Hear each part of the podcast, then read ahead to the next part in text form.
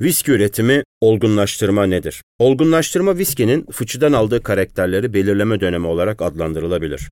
Damıtmadan çıkan, tamamen berrak renkte olan New Make Spirit isimli alkol, Amerikan veya Avrupa beyaz meşesinden yapılmış fıçıların içinde gene İskoç viski kanunlarına göre minimum 3 yıl boyunca bekledikten sonra açılabilir. Ancak bu süreç genelde 10, 20, 30, 40 hatta 70 yıllık bir süreyi bulabilir. Tabii ki bu yıllanma süresince viski farklı renkler ve farklı tatlar alacaktır. Olgunlaştırma viskinin karakter kazanmasının en önemli aşamalarından bir tanesidir. Bu karakterler tabii ki kullanılan meşe ağacının cinsinden, o fıçıların içinde daha önce hangi farklı alkollü içkilerin beklediğinden örnek vermek gerekirse, İskoçlar ağırlıklı olarak Amerikan bourbon fıçıları ya da Amerikan çavdar viskisi fıçıları, gene Güney Amerika'dan rom, Avrupa'dan konyak ve brandy fıçılarını kullanırken bazen de tatlı şarap fıçılarını tercih ederler. İspanyolların sherry,